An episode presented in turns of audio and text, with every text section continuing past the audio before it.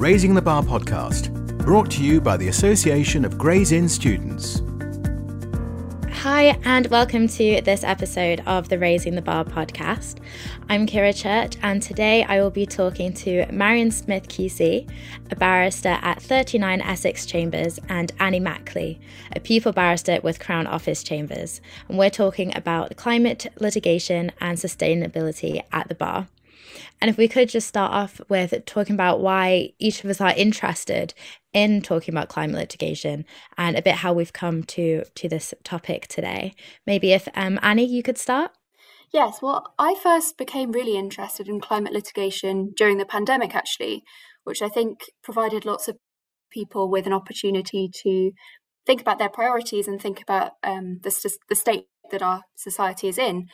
Um, and at the time, I was a student on the bar course, thinking about this industry that I was about to join and thinking about how people within that industry could use their positions to influence this issue. Amazing. Um, Marianne? I think that the arbitration space has been aware for a period of time of two things.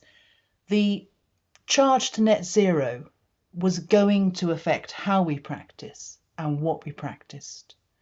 And there has been a clear movement, uh, starting with the greener arbitration movement, to challenge the way in which arbitration is pursued and to prepare arbitration to deal with the climate change, sustainability, net zero disputes that were starting to come into the space about five, six years ago with the investment treaty arbitrations business to state, where I think they were first raising the climate related issues.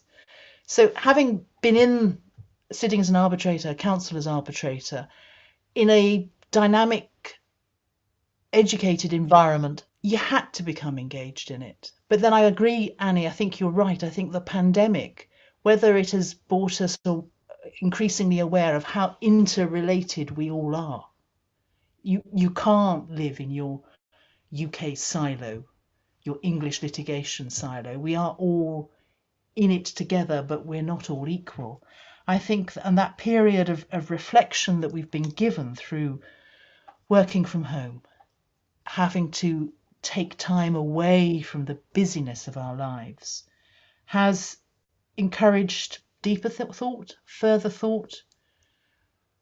And I think one of the truths we've all come out of this pandemic with is knowing that we just simply have to address these big questions.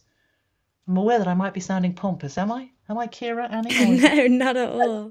Absolutely not. I think that's a sentiment that lots of people will relate to.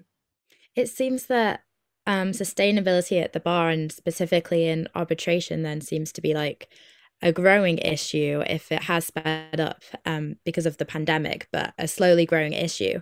Would you say that the bar is aware of sustainability issues and its position and its responsibility towards sustainability? Well, we certainly can't speak for the whole bar, but I think it's certainly an issue that's growing in awareness. Um, for example, the Bar Council began their sustainability network in uh, 2020, so relatively recently, and it's already had 43 chambers sign up to it, uh, which I think is great progress, but there's certainly more work to be done. Yes, I agree. And if you look there are an increasing number of groupings forming. I mean, you've got the Net Zero Lawyers Alliance, the Greener Arbitrations, the Mediators, Green Pledge. They're just illustrations. So I think that you'll see increasing awareness of this as an issue. Definitely. So those groups that have formed, what specifically um, are they tackling? Well, I think they're trying to tackle both aspects, both the how we practice, um, how we practice, and how we deal with the disputes that we have and the disputes that we are dealing with.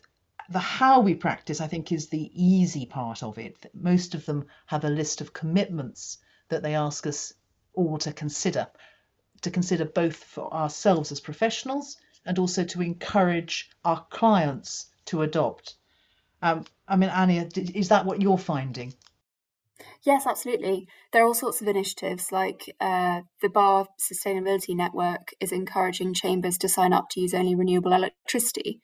Similarly, things like the Greener Arbitration Pledge, uh, as I understand it, ask people to commit to reducing their international travel and offsetting travel uh, by plane where they can.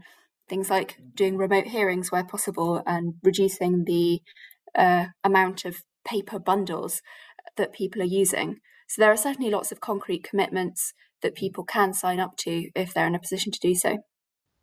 Yes, I mean uh, it goes to considering whether you can use video technology if it's appropriate, access, accessible, and acceptable, then to encourage its use.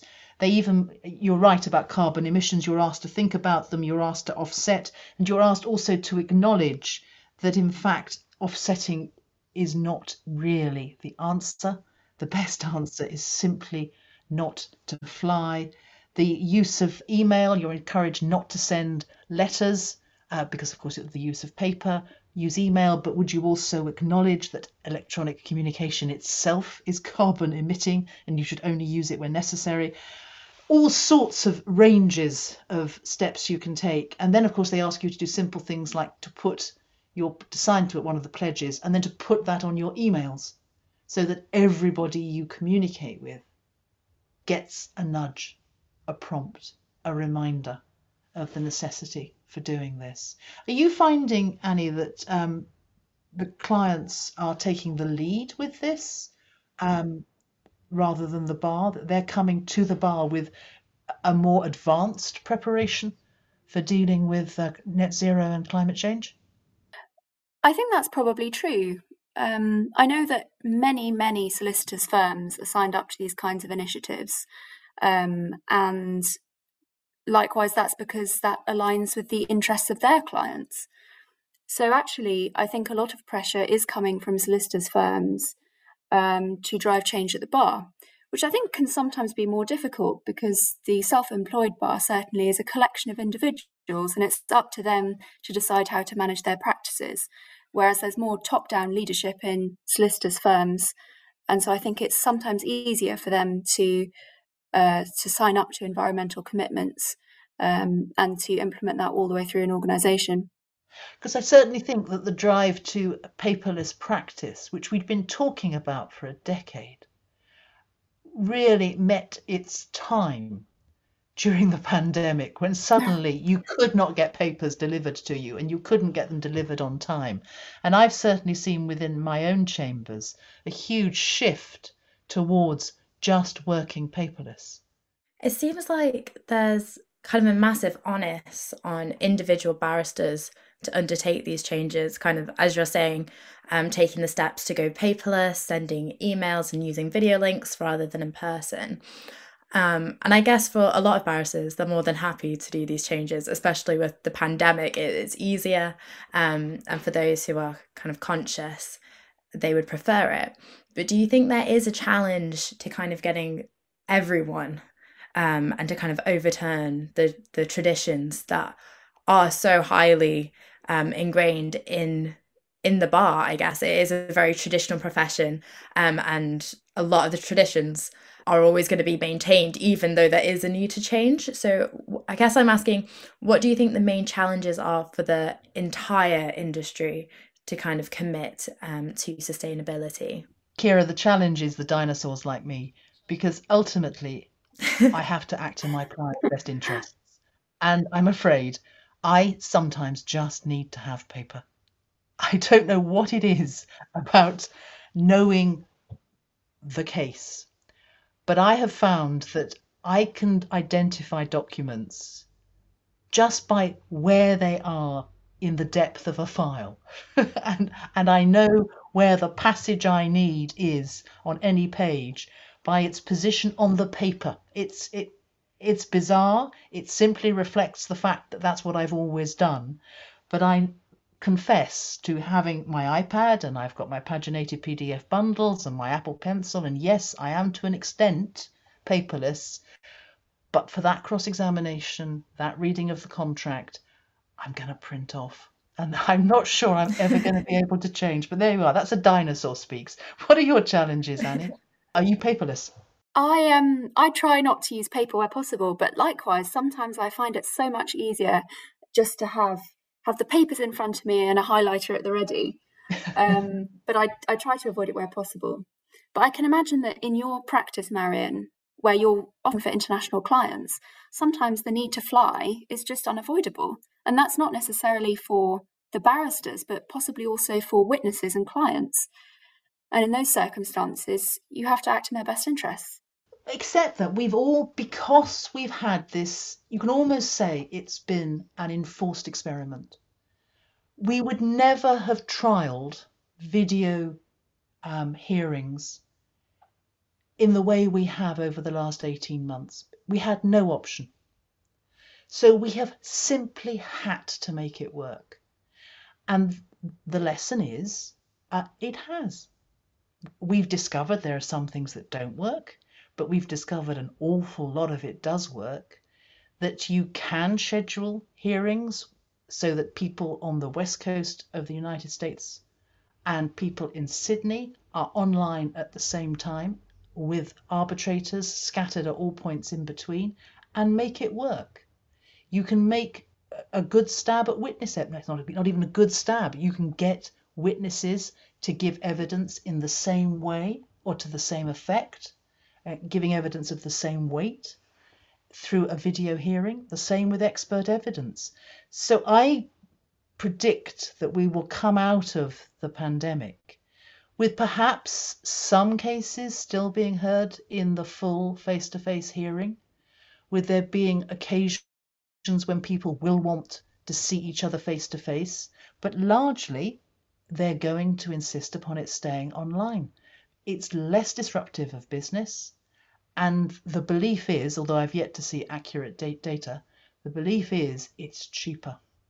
Absolutely. And I think that's something that's really important actually about um, sustainability at the bar mm. is often the drive to run cases cheaply totally aligns with sustainability goals. A case that settles at an early stage is not a case that later on incurs the need for extensive bundles and travel, whether that be national or international. So, in some ways, acting in the client's best interests and in accordance with the overriding objective in terms of costs can help to support, support sustainability in litigation as well. And they've also found, and this, this I had never heard of being discussed, that online mediation works.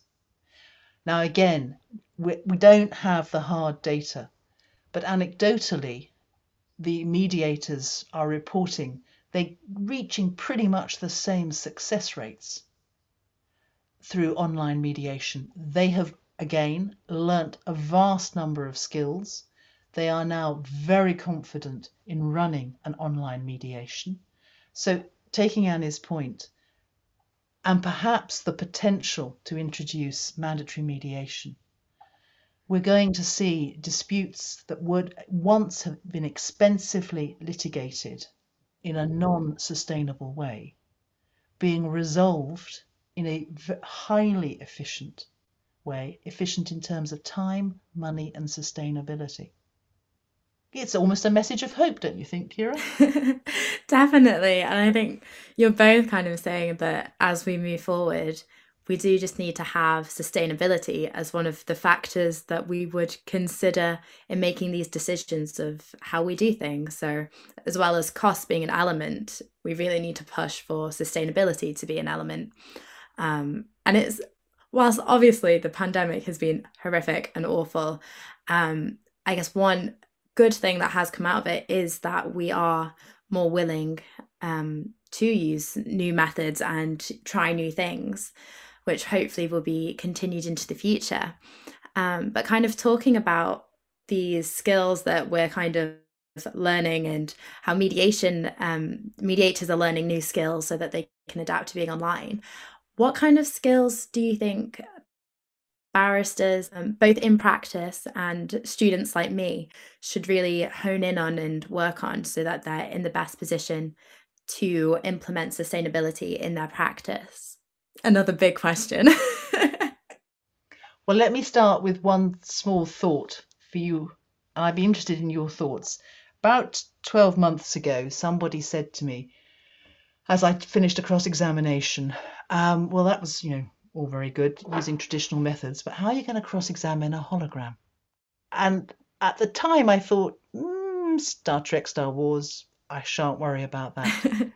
and then last week, and I think it might have been around the edges of the bar conference, people were talking about the work that's being done to get holograms up and running as the next stage in video conferencing for hearings. So I've been thinking, what are the challenges of cross examining a hologram? Now, I suspect that my picture of a hologram is reflective of the 1980s and it will be a far smoother outcome. But that, I think, is the springboard for the skills that I suggest we might all need to acquire. We're going to have to be completely open to new technology and new methods. This is a space which 18 months ago none of us knew what Zoom stood for. And if you look back and remember your first Zoom conference, you're probably streets ahead now on dealing with screen sharing, chat, Q&A boxes. It's moving all the time. The next thing that I think we're going to have to think about, and this is moving perhaps into the disputes that we are going to be dealing with, I think that a, a strong knowledge of human rights is going to be crucial because the social, environmental, and governmental issues that climate change rise, uh, raises is being now considered at board level for business. When I started, commercial judicial review was rarely, rarely seen. It was mentioned, but it, you know, it was like um, a unicorn or a hen with teeth. Now it's real. Now, judicial review is being used to challenge government, and the whole human rights agenda is being discussed in the board. So I think those are skills that I would be looking to acquire knowledge of human rights and a knowledge of judicial review, even if you know you want to do commercial work, company work, construction work. I think also it would help to be aware of the challenges of large scale litigation, multi party litigation, because the climate change private litigation we're seeing in the United Kingdom, and Annie will no doubt have a view about this, in many cases is the group action. It's the individuals who are impacted by the dam, the, the water, the road, the, the airport, coming together and mounting the challenge. And I think if you've got any experience or knowledge about how to deal with that, that would be worthwhile. And then the other thing I think we're going to have to deal with is dealing with the science, understanding what net zero is, how you get there, how you manage if you've failed to achieve a net zero commitment, and how you put a value on that. Because everything I hear is that the law of causation and the law of damages may not at the moment be able to address those issues. And I think if you're a counsel and you at least understand the scientific concepts, you can then help to fashion the probably not novel, but fashion the modifications of our rules that we're going to need. So that would be my sort of first take at what's a huge question. Absolutely, I completely agree.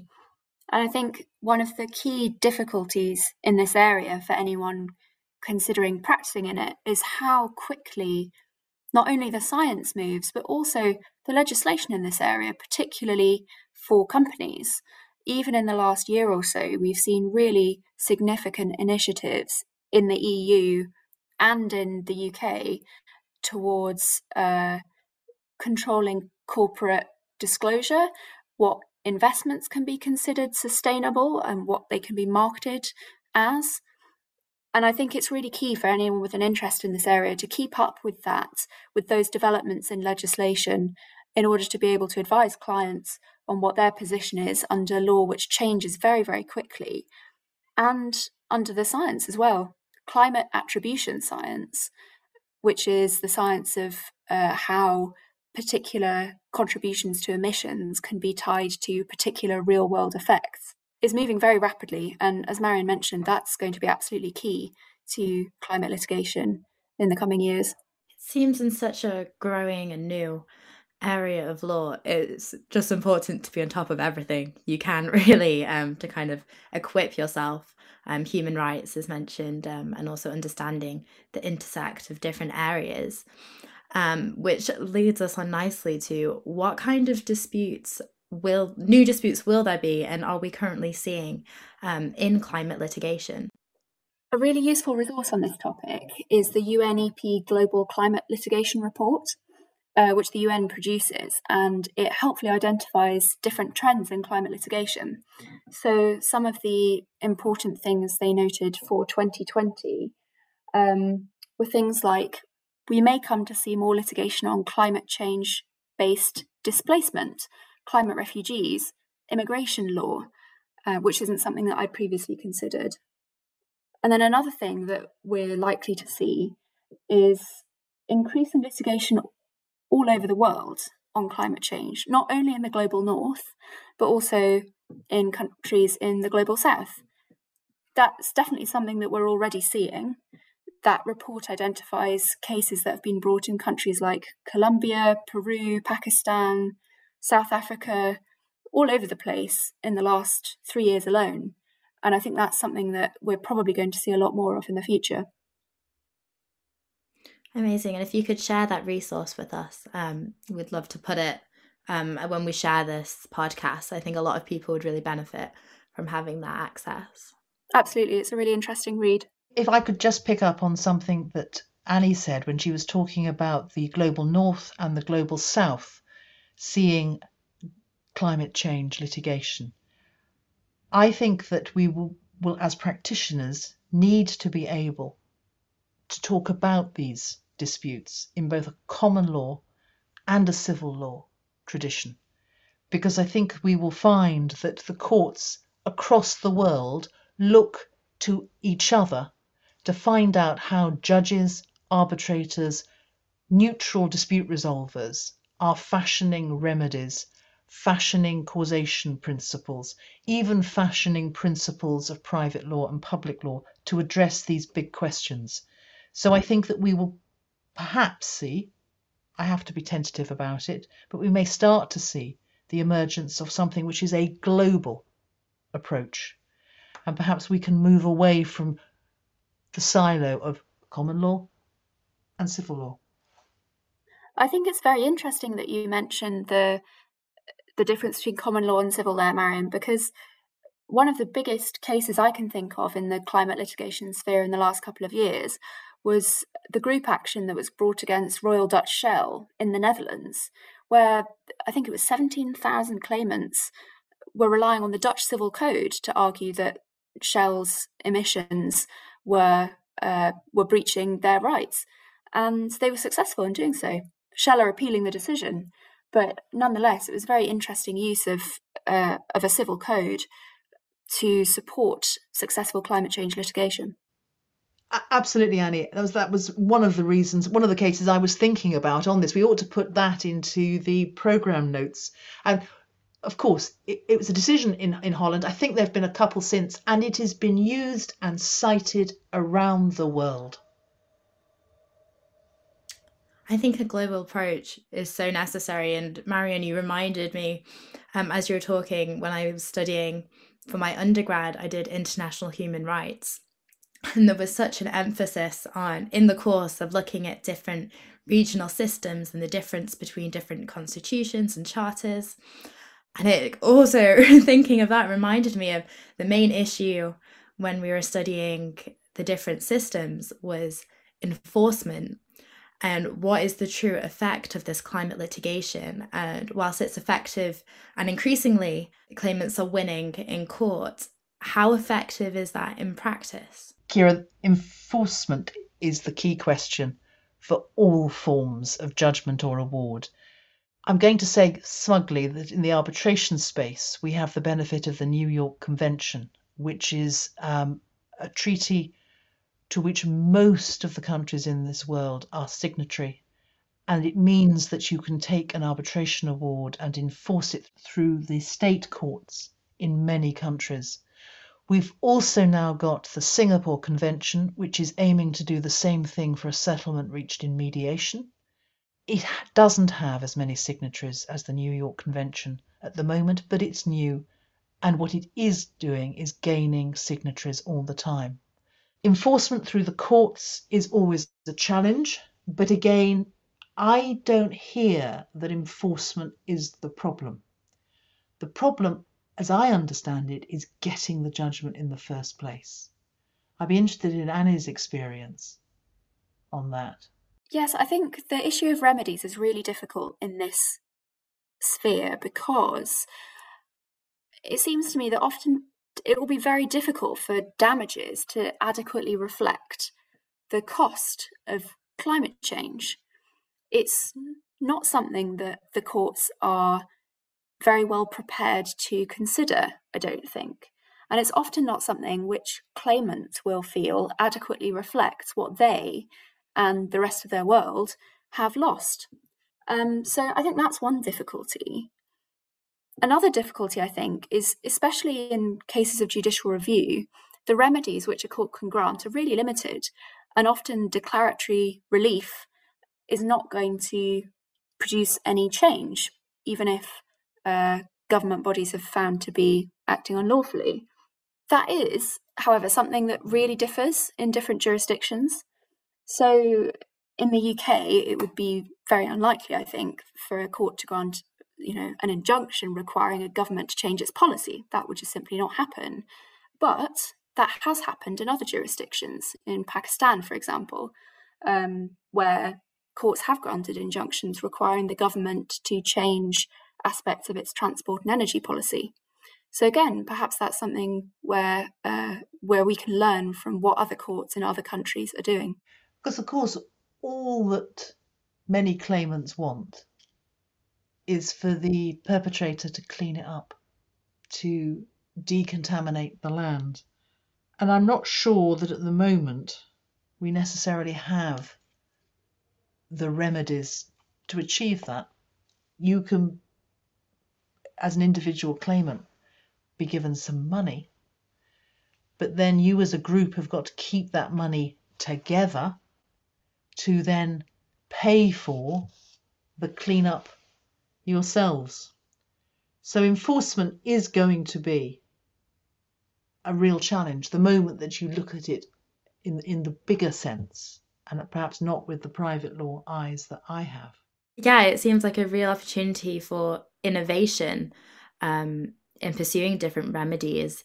And I was just going to ask if, whilst we were talking about how it's an opportunity to learn from different countries and different jurisdictions, is it also important that um, we get some consistency um, globally and for claimants here in one country to have some certainty of knowing of, of what remedies they can obtain um, to kind of encourage litigation, I guess. Well, you're talking about the question of funding. And I was hoping we'd have an opportunity to talk about the need to do pro bono in this space because it's going to be a constant challenge for individual claimants to bring these cases. And to date, they have relied on uh, firms who are prepared to do. I'm not quite sure how they do it. I mean, do they do it by a mixture of pro bono, third party funding, uh, contingency fee arrangements, damages based agreements? And the moment I talked about the last two, damages based agreements and contingency fees, I'm aware that that's something that we accept in England and Wales. But there are many jurisdictions that don't accept that they are valid means of funding litigation. So we are going to have to have a global discussion about how you allow claimants to bring these actions, how simply they can pay for the lawyers, because you can't, on something as important as this, rely upon people offering their services for free. But if, as a student, you're looking at a way of gaining experience, gaining skills, gaining knowledge of what you can do and how you can do it, then pro bono is a good introduction. Definitely. And I think, as with everything, equality is such a massive issue. And those who are probably facing the worst of climate change at the moment are probably those who can't afford to bring such litigation. Um, but I think there are definitely an increasing number of students who would love to gain this kind of experience and exposure. So hopefully there'll be plenty of opportunities um, for people to be able to do that. Well, maybe that's something we ought to think about. We ought to have a discussion within Gray's Inn on that. Is there some is there some way we could assist some movement or project that we could get involved in? Definitely. We'll have to raise that at the next um, student meeting. Annie, Kira, I'm going to rely upon you two to do that. I think another really interesting pro bono opportunity, perhaps more for the transactional lawyers among us than uh, people who who prefer to litigate, um, is the Chancery Lane project, which enables uh, corporate lawyers mostly to get together and draft model clauses and precedents for contracts which are aligned with sustainability goals. Um, I don't think you have to donate very much of your time to it, but lots of people I know find it very rewarding, and it's certainly been a very successful project in the time that it's been running. Oh, it's done amazing work. I was looking at their website last week.